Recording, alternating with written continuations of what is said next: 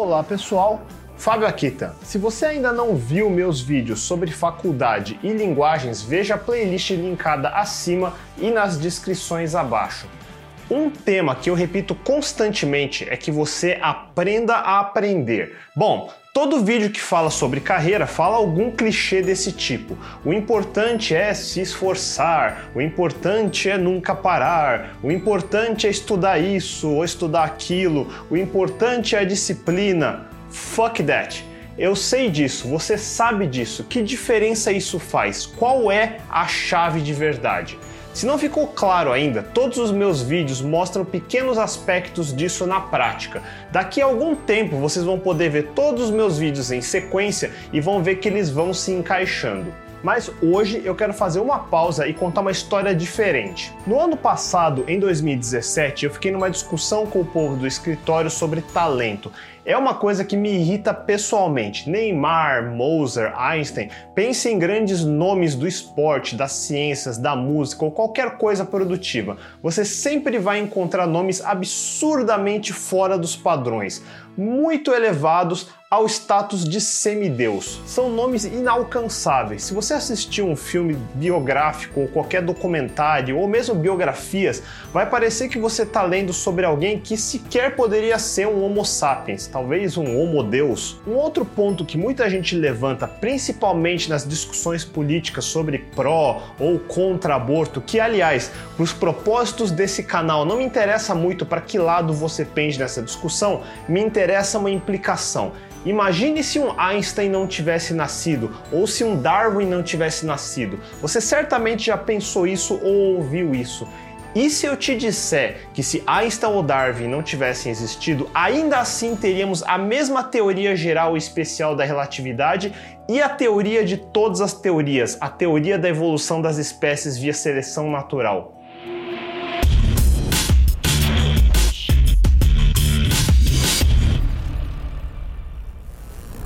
Este episódio é sobre o livro do físico Roger Schlafly, intitulado How Einstein Ruined Physics, ou Como Einstein Arruinou a Física, citando o artigo de Mark Green de 2012 para o site SOT.net. Vamos lá. Einstein é considerado o maior gênio do mundo por ter criado a teoria da relatividade. O livro de Schlafly explica sobre a relatividade como ela foi descoberta e como ela se encaixa na longa história de tentar entender movimento e simetria. O livro mostra que o papel de Einstein é terrivelmente mal interpretado. Ele é famoso por ter unificado o espaço e o tempo na teoria da relatividade e por ter revolucionado a ciência somente com puro pensamento, de fato, seu famoso paper de relatividade meramente postulou o que havia sido previamente provado e ele mesmo nem entendia por que espaço e tempo estavam sendo unificados. Milhões acreditam que Albert Einstein foi o maior cientista que já viveu. Obviamente soa uma enorme redundância dizer isso, certo? O que tornou Einstein tão grande? A história é mais ou menos assim. Albert Einstein, um jovem funcionário de um escritório suíço de patentes, sozinho transformou a física de uma ciência tridimensional estática para um incrível universo de espaço-tempo quadridimensional através de brilhantes e solitários experimentos de pensamento envolvendo gravidade, movimento, espaço e tempo. Einstein também fez incursões no entendimento da natureza da luz e energia e foi o primeiro a compreender a equivalência entre energia e massa. As descobertas de Einstein não só transformaram a física moderna, mas nossa visão de como vemos o universo. Schlafly discorda. É tudo um mito. Einstein não inventou a relatividade ou a maioria das coisas que lhe dão crédito. Uau, vocês estão entendendo isso? Relatividade é a culminação de uma procura antiga para entender o movimento da Terra. A história nos leva da Grécia Antiga, como Aristóteles, através de debates medievais sobre Copérnico e Galileu, até a procura recente por matéria negra e energia. Schlafly faz uma revisão impressionante de contribuições que foram meio esquecidas de físicos notáveis e matemáticos. Uma pequena lista de grandes figuras inclui o matemático francês e prêmio Nobel Henri Poincaré, que o filósofo britânico Bertrand Russell chamou do maior homem que a França já produziu. O pioneiro físico holandês e prêmio Nobel Hendrik A. Lorentz e o físico e matemático escocês James Clerk Maxwell. De acordo com Sheila Fly, Maxwell foi o primeiro a cunhar o termo relatividade e criou a primeira verdadeira teoria relativista de massa e energia.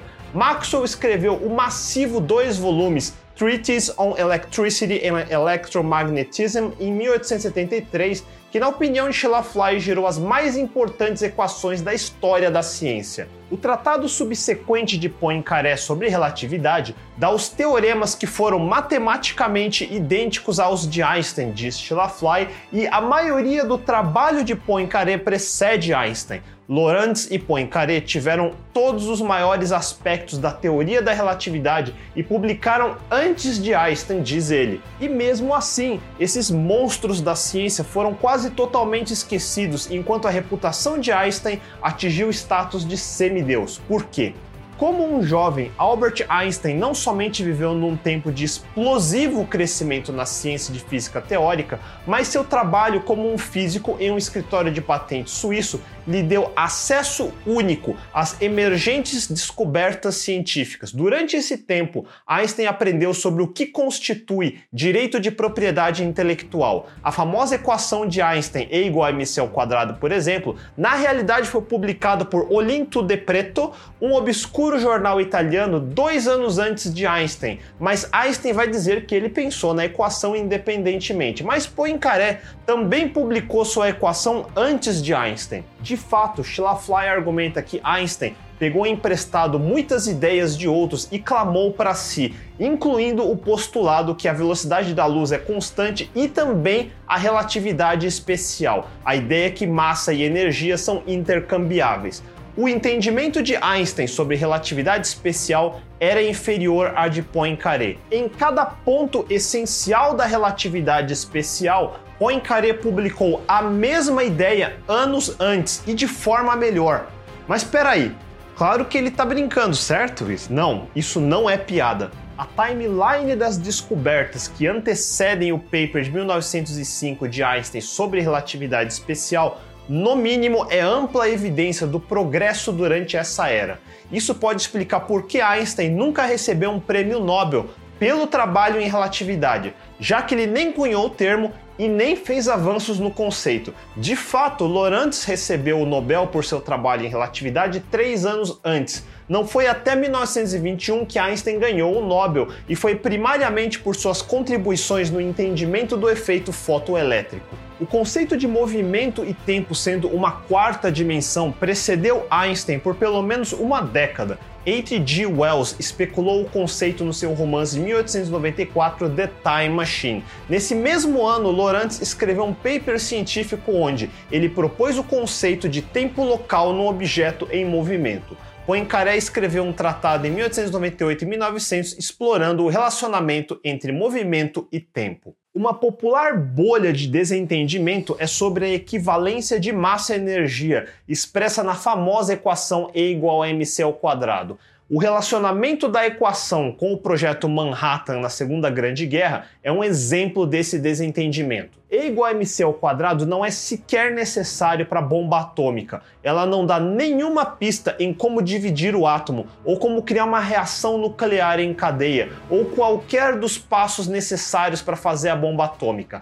Relatividade não é sequer necessário para entender a liberação de energia numa bomba de urânio ou plutônio, já que essa liberação pode ser amplamente explicada por considerações eletromagnéticas. Previsões sobre essa massa relativística estavam sendo testadas pelo alemão Walter Kaufmann em 1901 antes de Einstein escrever qualquer coisa a respeito. Ufa, essa história é bizarra, certo?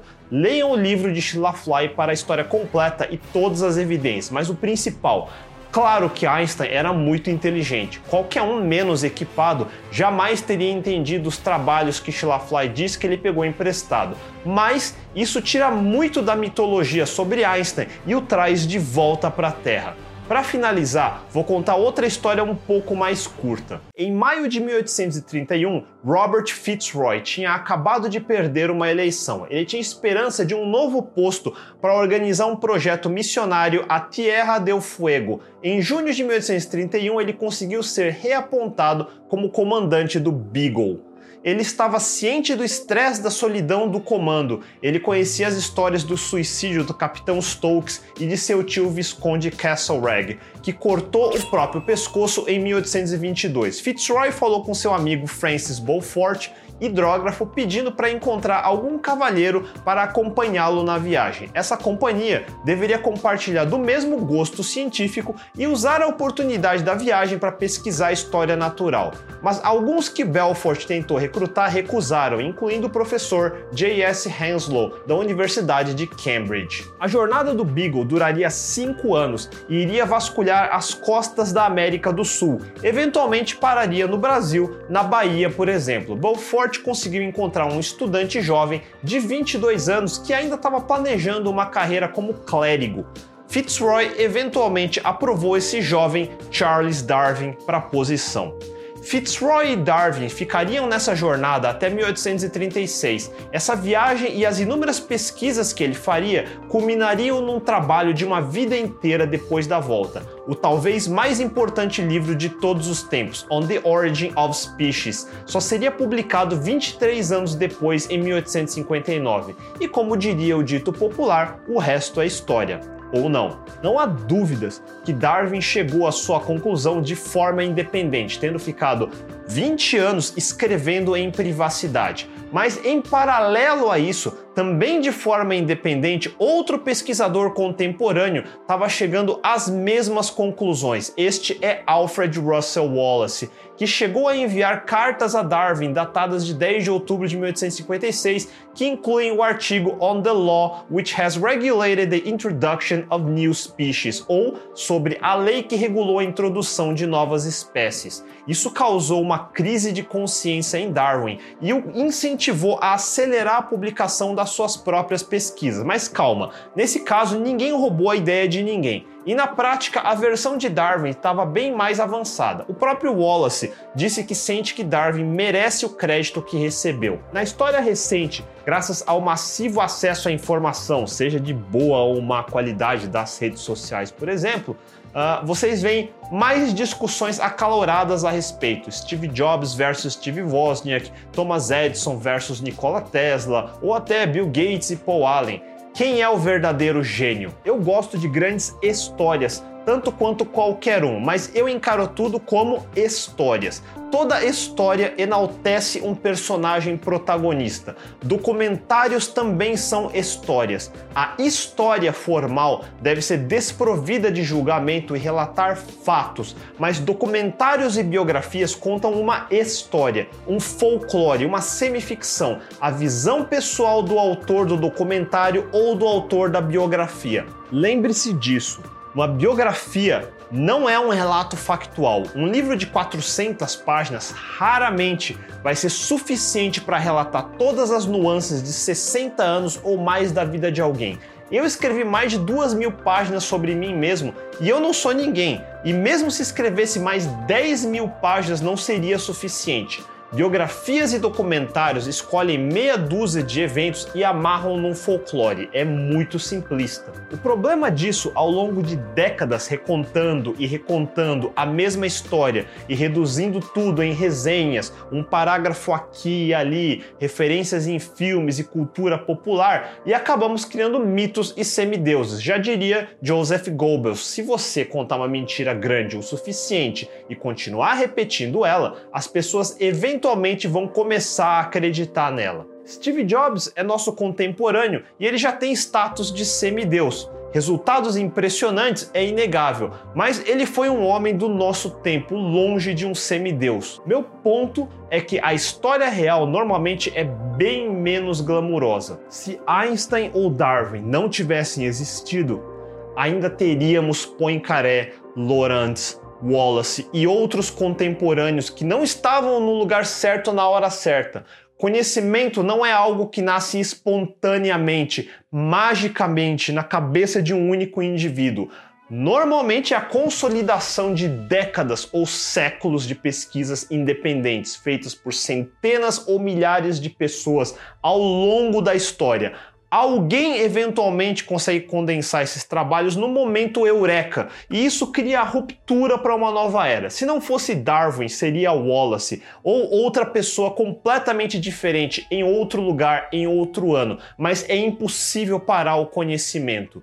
Inovação nunca é o resultado do trabalho de uma pessoa isolada numa caverna. Inovação, genialidade, talento são apenas momentos numa história ininterrupta da humanidade que resolvemos apontar um nome e uma data para representar um momento de ruptura para uma nova era. O status de semideus não é inatingível, Algumas vezes é uma questão de serendípede, algumas vezes é uma questão de trabalho árduo, e no próximo episódio eu vou definir o que esse trabalho árduo realmente significa através de um livro do pesquisador Jeff Colvin, que aliás deixa uma frase que sumariza este episódio de seu livro Humans Are Underrated.